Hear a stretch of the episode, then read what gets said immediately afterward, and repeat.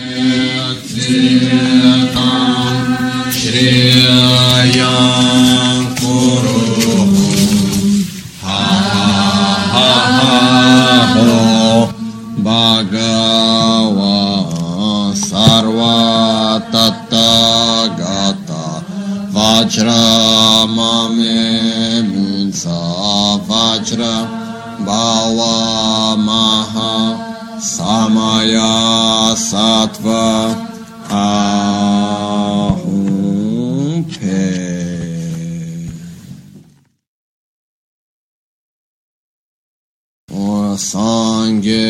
Tsoge chonam la chancho bardo dani kyapso chi.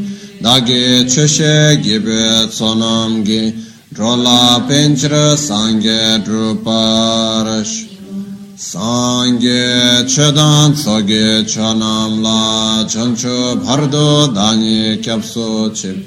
Dagi cheshe gibe tsonam gi drola penchra sangye druparasho Sangye chedan tsogye chanam la chancho bardo dani kyaps dage cheshe gibe tsonam gi.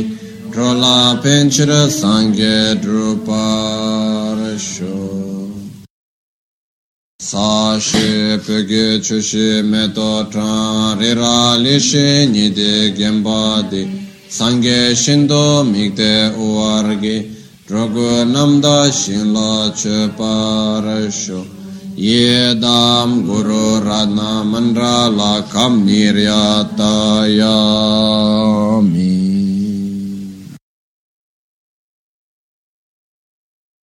Io più volte mi sono messo a riflettere il perché che Buddha non ha lasciato nulla di scritto. No? Di sicuro non era perché non sapeva leggere o scrivere, no? sapeva e molto bene come farlo. E mi chiedo, ma perché non ha voluto lasciare nulla di scritto? No? E mi sono chiesto tante volte, in tutte queste volte, una delle conclusioni nelle quali sono arrivato, sono diverse ragioni, ma secondo me la principale è il fatto che gli insegnamenti devono essere trasmessi in un modo diretto e personale. Perché quello che accade è che se Buddha avesse lasciato qualcosa per scritto, noi saremo attaccati alle parole. E che cosa è il Dharma? Il Dharma va al di là delle parole. Il Dharma è il, è il, processo del percorso interiore di sviluppo della mente, di sviluppare le nostre qualità interiori e di eliminare quelli che vengono chiamati veleni mentali.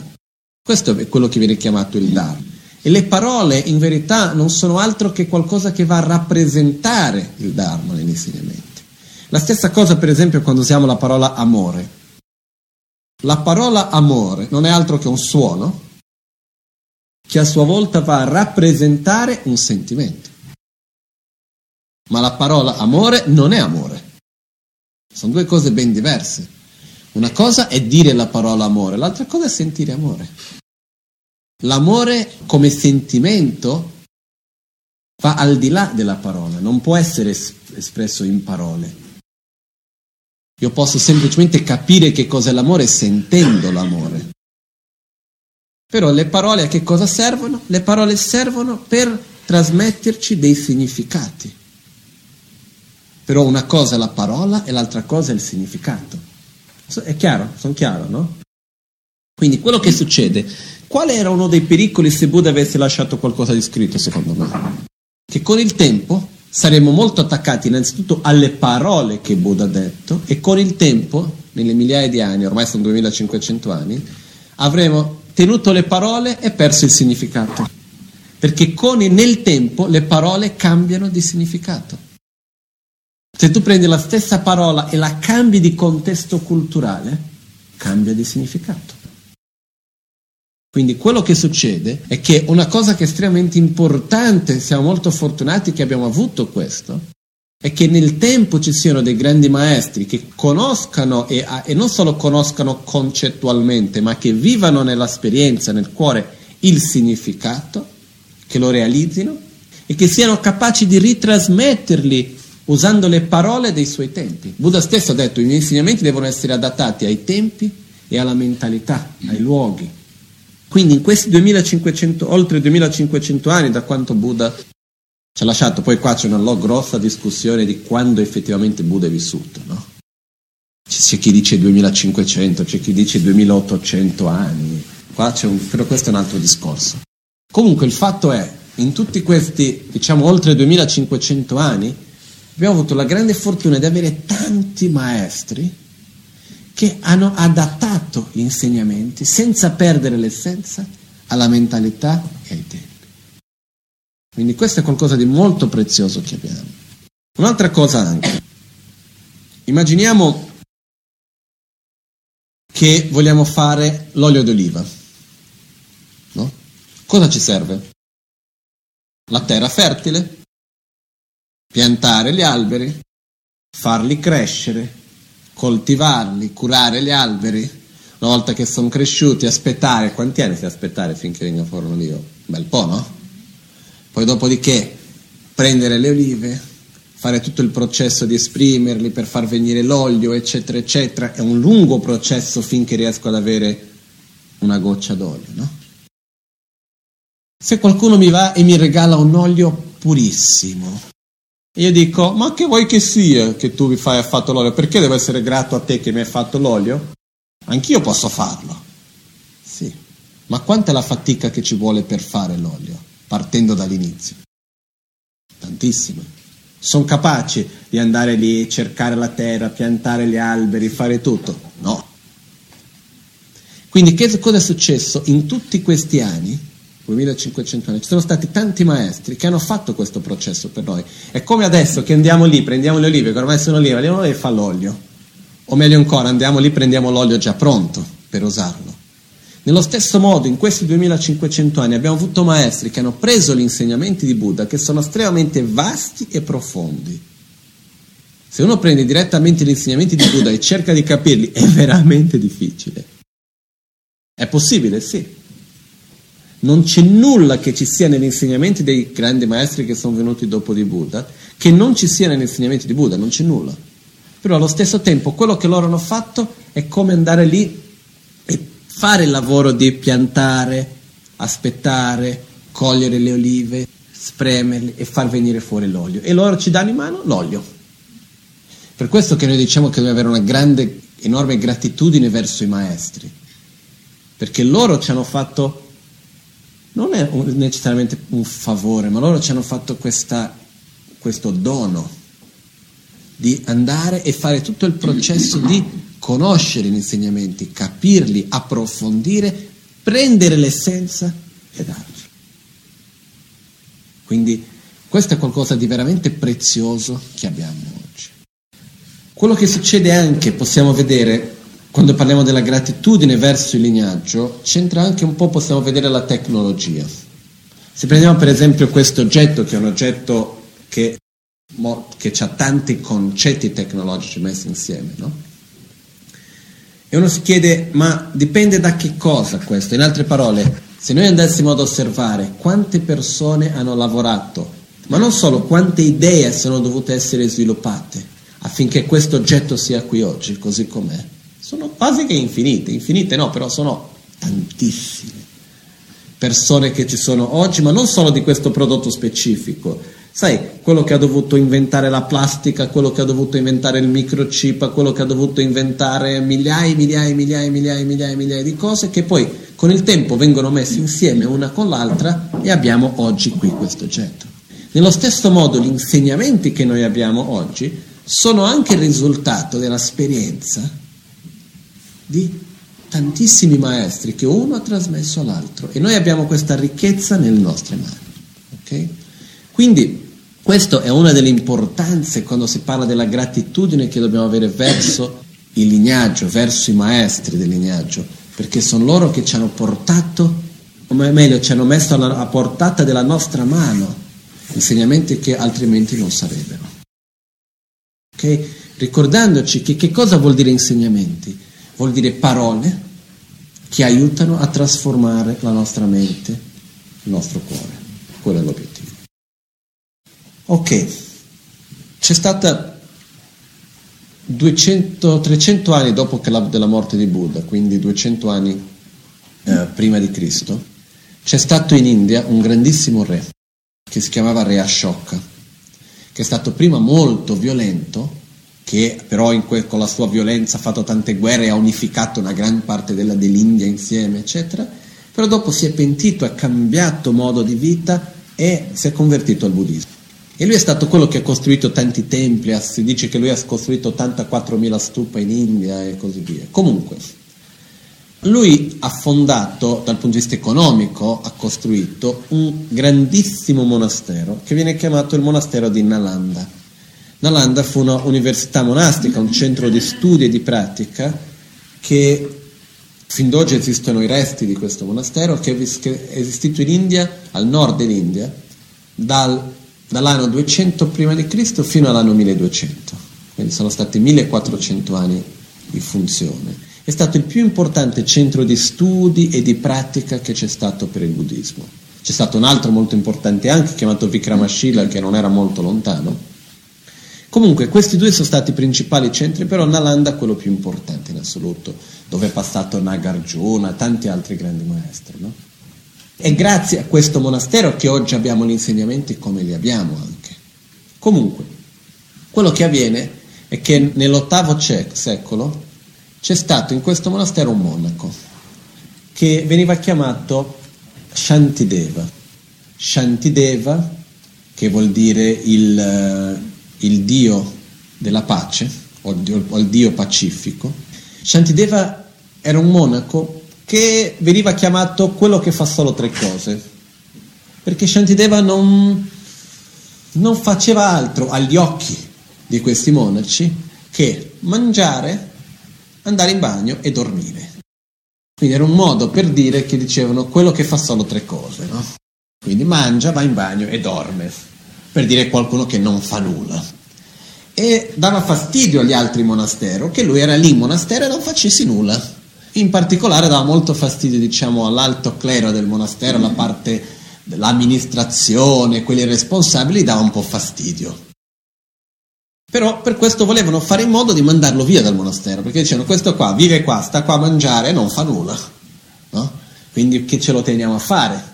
Però non riuscivano a trovare una ragione per mandarlo via, perché lui comunque seguiva le regole del monastero perfettamente, non, non, non, faceva quello che doveva fare, non c'era una ragione per la quale dovessero mandarlo via. Però gli stava un po' antipatico in qualche modo. No? Quello che è successo è che Shantideva, quando è stato chiesto a lui, come dicevo, ci arriva un momento nel quale i monaci, quando hanno una certa anzianità in monastero, devono recitare questo testo, che è abbastanza difficile. Quando è arrivata la volta di Shantideva, alcuni monaci hanno detto ah, adesso lo becchiamo, lo facciamo recitare, non sarà capace e questa sarà l'occasione per dover mandarlo via dal monastero. Quello che succede, preparano per lui questo trono altissimo, che la storia racconta che lui sale sul trono senza nessuna difficoltà, dice che lui abbassa il trono con la mano, sale sul trono e quando comincia la cerimonia, a un certo punto che deve recitare questo testo lunghissimo, difficilissimo, lui chiede a loro cosa volete? Che io recito quello che recitate tutti o che io recito qualcosa di nuovo della mia stessa autoria. E a questo punto uno ha detto, ah vabbè, adesso l'abbiamo beccato, si vede che non conosce l'altro testo, per questo vuole recitare qualcos'altro qualunque per cercare di, di, di venire fuori in qualche modo. Quindi hanno detto, no, no, no, reciti qualcosa della tua propria autoria, qualcosa di nuovo, sentiamo, no? E lui a quel punto comincia a recitare il Bodhisattva Charyavatara, quindi che viene chiamato la guida allo stile di vita di un Bodhisattva che è effettivamente uno dei testi più belli che sia mai stato scritto nella letteratura buddista. E lui comincia a recitare questo testo e rimangono tutti completamente scioccati dalle parole che stanno sentendo, completamente presi da queste bellissime parole. E la storia dice che quando lui arriva al nono capitolo, che è quello che parla della corretta visione della realtà, lui comincia a fluttuare. E solo quelli che avevano quelle stesse realizzazioni cominciano anche loro a fluttuare per ascoltare quello che lui diceva. Finito di fare di recitare questo, lui si alza e dice grazie a tutti, io adesso me ne vado dal monastero. E tutti a chiedere no, per favore rimane, insegnaci. E detto no, adesso è il momento che io devo andarmene. E chiede no, ma non c'è un commentario, su, almeno darci un commentario su questo bellissimo testo, dove lo possiamo trovare scritto? E ho detto no, guarda, era in camera mia, lì su questo posto sopra il tetto, dentro un codetino di bambù, trovate il manoscritto del testo e un commentario di questo. No? Comunque, in questo modo è dove, è dove nasce il Bodhisattva Charyavatara.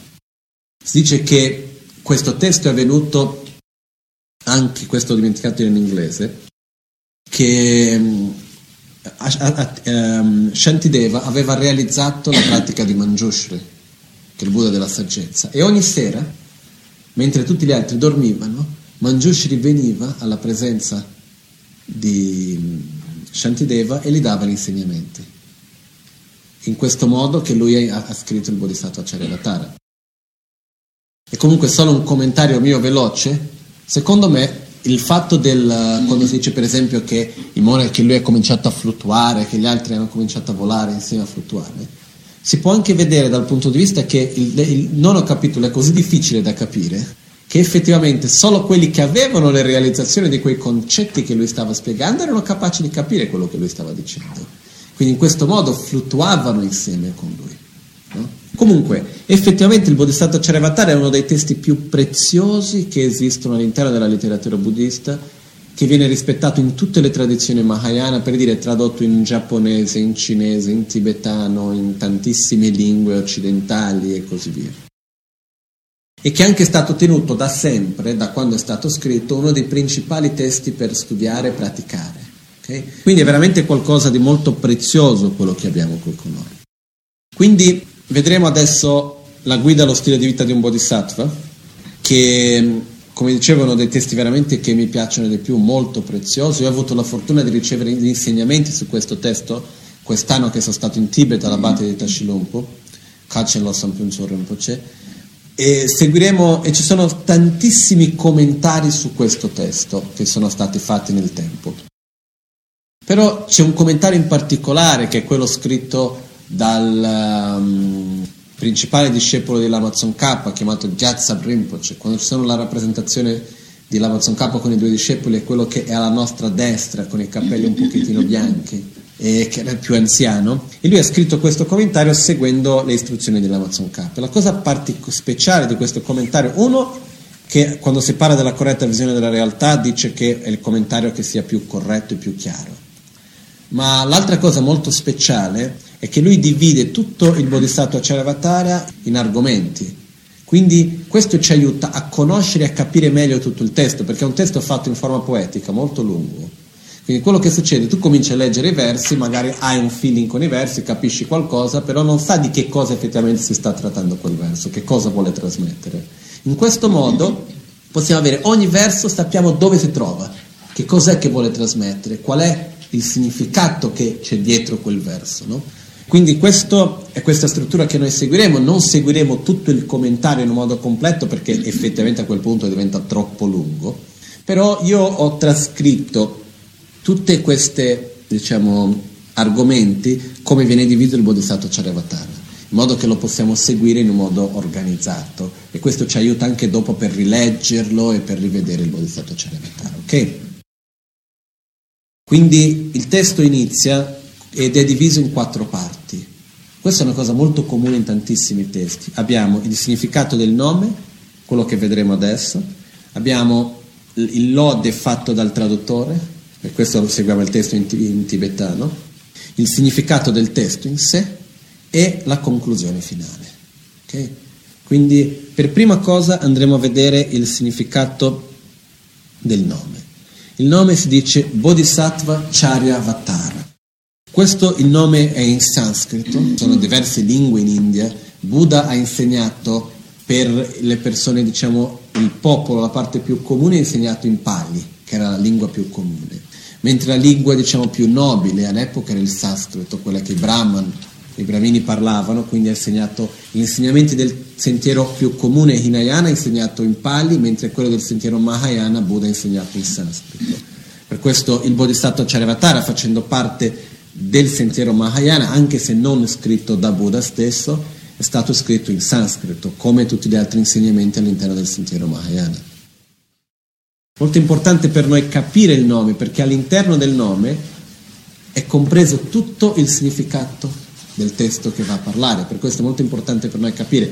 È come quando andiamo a vedere autoguarigione tantrica analsa, ci vogliono tre giorni per capire il nome, che cosa si intende per autoguarigione, eccetera, eccetera. No? Comunque, Bodhi, Sattva, Charya, Avatara. Se è fatto di quattro parti il nome. Bodhi viene tradotto come illuminazione. Ok? Poi non mi piace questa traduzione, però per ora teniamo questa. Bodhi, illuminazione. Sattva, essere. Bodhi, sattva. Charya vuol dire condotta di vita, condotta, stile di vita. Avatara vuol dire la guida per entrare, per entrare, come entrare, nel, quindi Avatara vuol dire Jukpa, quindi entrare eh, come una guida allo stesso tempo, quindi sarebbe la guida per lo stile di vita, per la condotta dell'essere, dell'illuminazione. Letteralmente la traduzione di Bodhisattva Charyavatara. Quindi quando noi diciamo Bodhi o in tibetano si dice Chanchup, viene tradotto come illuminazione, però sinceramente il significato si capisce meglio quando si va a dividere la parola in due parti.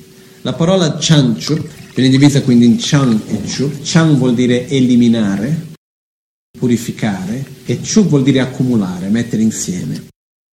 Quindi quello che succede è che Chanchup vuol dire eliminare completamente tutti i veleni mentali come rabbia, gelosia, invidia, arroganza, eccetera, e accumulare, mettere insieme tutte le qualità come amore, compassione, saggezza e tutto il resto. Questo è il significato dell'illuminazione. Quando noi diciamo essere d'illuminazione, vuol dire colui che è nel sentiero per raggiungere l'illuminazione. Questo è il significato di Bodhisattva. Quindi Bodhisattva è colui che è un essere di grande amore e compassione, ma che è nel sentiero per raggiungere l'illuminazione. Quando noi diciamo Charya Avatara, vuol dire Charya è la condotta di vita di questo Bodhisattva. La condotta di vita di questo Bodhisattva vuol dire non solo interiormente come deve pensare e agire, ma anche lo stile di vita esteriormente, quello che fa, il modo che agisce, come si relaziona con le persone. Innanzitutto e più importante di tutto, quale è solo il percorso graduale per raggiungere l'illuminazione. Quindi quello che accade è che è innanzitutto questo stile di vita del Bodhisattva. Il Bodhisattva non è che ha una vita, ok, va a lavorare, finisce tutto, poi ogni tanto va a fare il sentiero di vita del Bodhisattva. No? Il Bodhisattva non c'è vacanza.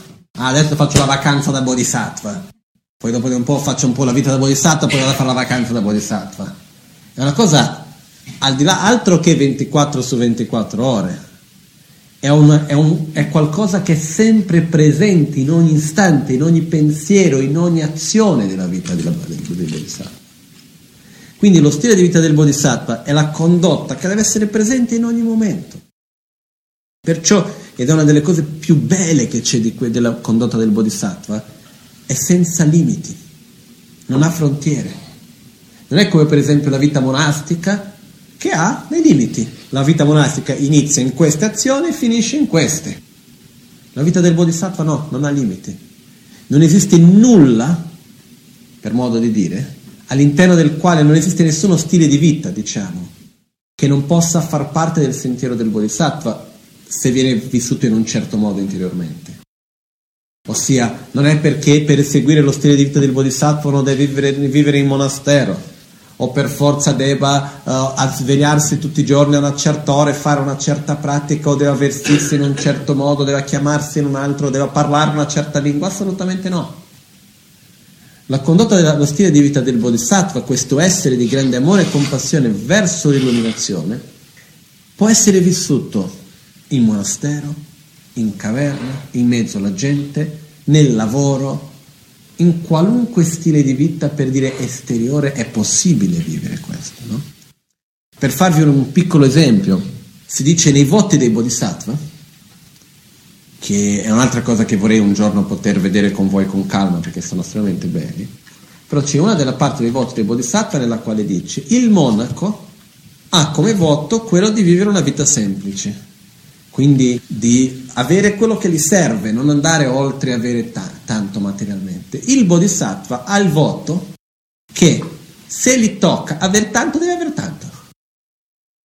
Non deve rifiutare la ricchezza, la fama e il potere. Perché? Perché innanzitutto lui ha la maturità per farlo, perché ha un amore e compassione verso tutti gli esseri che è illimitato. Però non solo questo, il Bodhisattva come un essere che veramente qualcuno che vuole dedicarsi alla vita spirituale, non c'ha voglia di stare in mezzo al potere, alla fama, tutte queste cose, no? Più cose ho, più devo dedicarmi alle cose, più difficile è gestire tutto. Però invece cosa succede? Queste tre cose sono da un lato una gran fregatura per tutti noi, da un altro lato ci danno la possibilità di poter influenzare e aiutare tante persone. Per dire, il potere nella mano di una persona con molta saggezza può fare tanto l'influenza nella mano di una persona con molto amore e saggezza può aiutare tanti. La stessa cosa con le risorse materiali. Quindi quello che succede, il bodhisattva non è che deve stare a cercare queste cose, non è che questo è un obiettivo, però all'interno dei voti dice no, se ti capita di avere queste cose, non deve rifiutarle, ma deve saperle usare per il beneficio degli altri. Quindi questo è, far, è un esempio di come il bodhisattva deve saper usare ogni situazione per aiutare gli altri. E come una condotta di vita interiore. Non è che lo stile di vita di un bodhisattva ci siano delle regole ben precise esterne che fai questo, non fai quell'altro, come c'è nella vita monastica, per esempio. La vita del bodhisattva, la condotta è tutta una condotta interiore, come uno interiormente si deve porre. Uno esteriormente può essere preciso, se interiormente non fa certe cose sei completamente fuori. Quindi è veramente una condotta interiore quella di vita, che non dipende di dove sei, con chi sei, in quale situazione ti trovi, è una condotta che sia sempre presente. Ed è di questa condotta che Shantideva ci vuole parlare, è di questa condotta sulla quale Shantideva ci vuole guidare su come praticarla. E la condotta della vita del Bodhisattva è basata su sei punti, che è la generosità, la moralità, la pazienza, lo sforzo entusiastico, la concentrazione e la saggezza.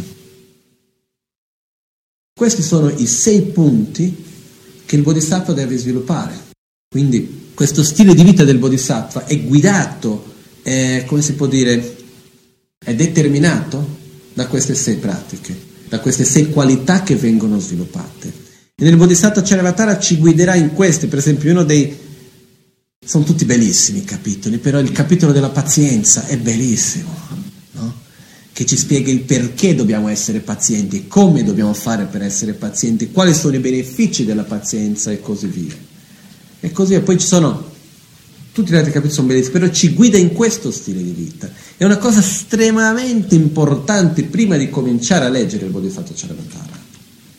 È quello che dobbiamo capire, che lo stile di vita del Bodhisattva non è qualcosa per il grande bodhisattva, perché a questo punto chiude, chiudiamo il libro tutti e andiamo a riposarci, che ne so, a fare qualcos'altro, no? Andiamo a sciare, andiamo alle terme, facciamo qualcos'altro, se non abbiamo la capacità di mettere in pratica quello che dobbiamo imparare.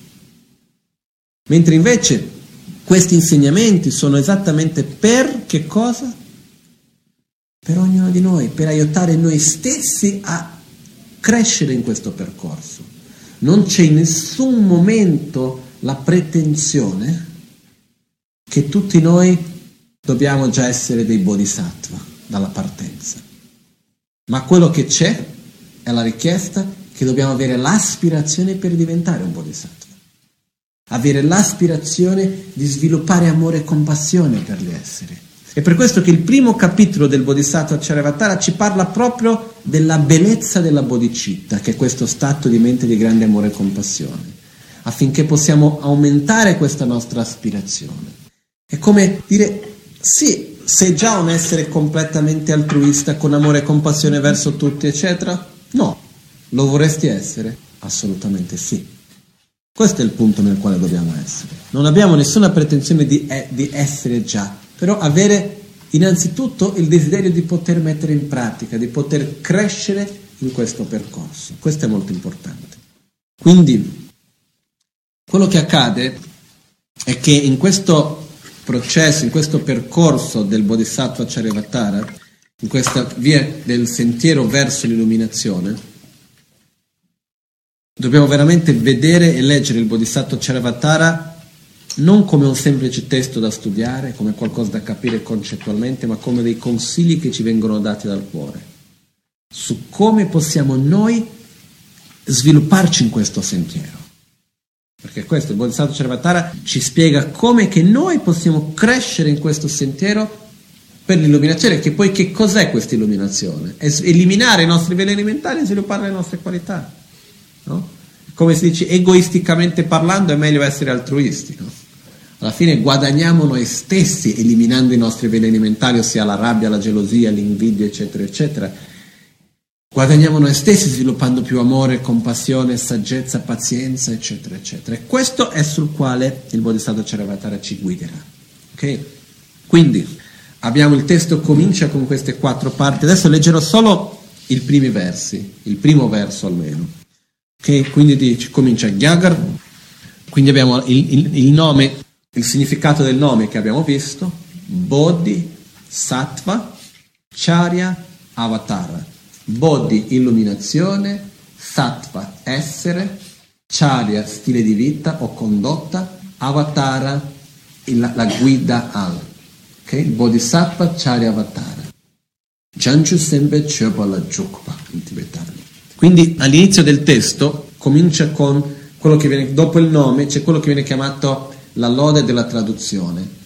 Questo da sempre in Tibet, quando un testo veniva tradotto, uh, il traduttore all'inizio faceva una lode che era in modo di... La ragione della lode era per accumulare energia positiva, per accumulare meriti, affinché si togliessero le interferenze per riuscire a completare la traduzione. E in un'altra cosa poi c'è stato uno dei re importanti che ha creato una regola in Tibet che quando il traduttore doveva tradurre all'inizio facevano diversi tipi di lode in modo che si sapesse, secondo la lode che è fatta all'inizio, di che cosa si trattava il testo dopo. Quindi in generale i testi potremmo dire che erano di quattro tipi principali, che sarebbero quelli che parlano principalmente della concentrazione, della moralità, della saggezza o di tutto. Quindi in questo caso che la lode che viene fatta si dice omaggio a tutti i Buddha e Bodhisattva, quando si fa l'omaggio a tutti i Buddha e Bodhisattva vuol dire che questo è un testo che comprende tutto il sentiero verso l'illuminazione.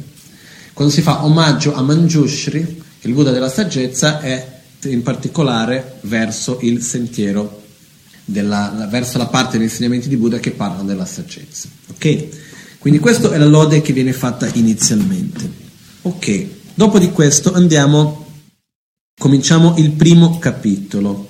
Ah, Gyurgi Chache shungi tuyanla nye tekpa chenpo lamgi rinpa sheba la chokpa lamgi rinpa sheba ngo. Adesso cominciamo nella, nella, terza parte che sarebbe il significato del testo. Il significato del testo viene diviso in due. Questo dovete abituarvi un po' perché il sistema tibetano è tutto così, uno che si divide in due, che si divide in tre, c'è tutta una struttura lunghissima. Io ce l'ho tutta questa struttura, man mano mettiamo la traduzione, in modo che dopo tutti, tutti possano averla anche. Comunque, il significato del testo si divide in due parti, che in tibetano viene chiamato Tekwa Chembo Lamgirimba Sheba la Jupa e Lamgirimba Sheba Ngo. La prima parte sarebbe l'entrare nel sentiero graduale Mahayana, ossia come la introduzione al sentiero Mahayana. In altre parole, prima che Shantideva cominci effettivamente il primo capitolo, quindi comincia il vero corpo del testo, c'è una parte di introduzione che viene fatta prima, ok? Quindi prima partiamo per questa parte di introduzione, che a sua volta è divisa in tre parti. La parte di introduzione è divisa nelle lodi, l'impegno e quello che viene chiamato eliminare il proprio ego e gioire per la composizione. Quindi sono queste tre parti. Questo è come viene diviso inizialmente queste lodi. Quindi vediamo questi tre, almeno il primo di questi tre punti che sono molto corti comunque. La prima parte, l'omaggio, dice con rispetto mi prostro ai Sugata che sono dotati del Dharmakaya, come pure ai loro nobili figli e a tutti coloro che sono degni di venerazione. Quindi, nella prima parte, che è il lode, che dice con rispetto mi prostro ai Sugata, Sugata in tibetano si dice Deshim Shekpa, o Deshek, nel testo originale Deshek. Deshek vuol dire colui che è andato oltre, o se no colui che è andato alla beatitudine. Quindi quando si dice colui che è andato alla beatitudine, colui che è andato oltre, vuol dire colui che è andato oltre la ignoranza e vive nello stato di beatitudine, che è il Buddha. Quindi quando dice Sugata, colui che vive nello stato, colui che è andato oltre nella beatitudine, si fa riferimento ai Buddha, un modo di chiamare Buddha, che dice che sono dotati del Dharmakaya. Il Dharmakaya è il corpo di verità, è la mente illuminata, la mente nello suo stato più puro. Noi abbiamo il potenziale della mente nello stato puro, nel senso che abbiamo la nostra natura è pura, però è incoperta da ignoranza. Quindi quando la mente viene completamente purificata, libera dall'ignoranza, entra nello stato del Dharmakaya. Quindi a tutti coloro che hanno questo stato del Dharmakaya e, e, come pure ai loro nobili figli. I figli dei, dei Buddha sono i Bodhisattva, coloro che sono nel sentiero verso l'illuminazione. Questi esseri con grande amore e compassione vengono chiamati i nobili figli dei Buddha, che sono i Bodhisattva, e tutti coloro che, che sono degni di venerazione. Ossia, qua abbiamo tutti i nostri maestri spirituali, tutti gli esseri sacri e addirittura anche tutti gli esseri senzienti. Perché se noi dovessimo mettere sulla bilancia la gratitudine che dobbiamo avere verso i Buddha, tutti gli esseri sacri, verso gli esseri senzienti è la stessa. Perché non si può raggiungere l'illuminazione solo con i Buddha. Servono anche gli esseri senzienti. Quindi hanno la stessa gratitudine. Quindi è un modo, iniziamo questa pratica, questo testo, con un grande rispetto e gratitudine verso tutti. E in particolare si va anche verso i propri maestri spirituali che si vanno a a incorporare nell'immagine del guru, che è come una connessione verso tutto il resto. È un po' se prendiamo l'esempio dell'internet, che in internet c'è una quantità di informazione quasi che infinita, però che per accedere a qualunque di queste informazioni cosa ci serve? Una connessione. Senza la connessione non possiamo arrivare da nulla. Nello stesso modo, il, il, i guru, nel senso che coloro che ci guidano nel sentiero spirituale, sono, viene personificato nella persona del guru, che non è una persona fisica necessariamente, che a sua volta ci va a fa connettere con tutto il resto degli insegnamenti di Buddha, che sono infinitamente vasti e profondi. Okay? Quindi questo è questo primo lode che si fa per cominciare. Io direi che possiamo lasciare qua per adesso, visto che è vero che sono poche le frasi, però per capirli bene è meglio farle con calma. Okay? Quindi domani continueremo con questo nel senso che non avremo tutta l'introduzione che è stata fatta oggi in modo che si riuscirà anche ad andare più velocemente. Solo perché voi capite, i primi capitoli sono veramente facili da, da capire, quando l'ottavo è un po' più difficile, il nono, il nono difficilissimo, il decimo facilissimo. Però andiamo avanti. Poi se esiste anche in italiano il libro, chi, riuscisse, chi riesce, riuscisse ad averlo è buono per seguirlo, per leggerlo e così via. Quindi a questo pomeriggio faremo anche la Guru Puja, che è la parte per concludere la parte dell'offerta del Sol della Guru per questo che non abbiamo fatto la conclusione finale questa mattina. Ok? Jetsu lame kutse rabden chi namkar chinle chochur gepa dan lo san tembe drume sasum gi drove munse datu ne gyur chi chancho semcho rimbo che ma che panam che gyur chi kepa nyambar me pa ya kongne konto pelwar. Nimo dele tsendele nime kuyan delek shin. Nin sen takto delek pe koncho sumke jinge lo. Koncho sumke ngodrutso koncho sumke trashisho Trascidile, buon appetito. Grazie.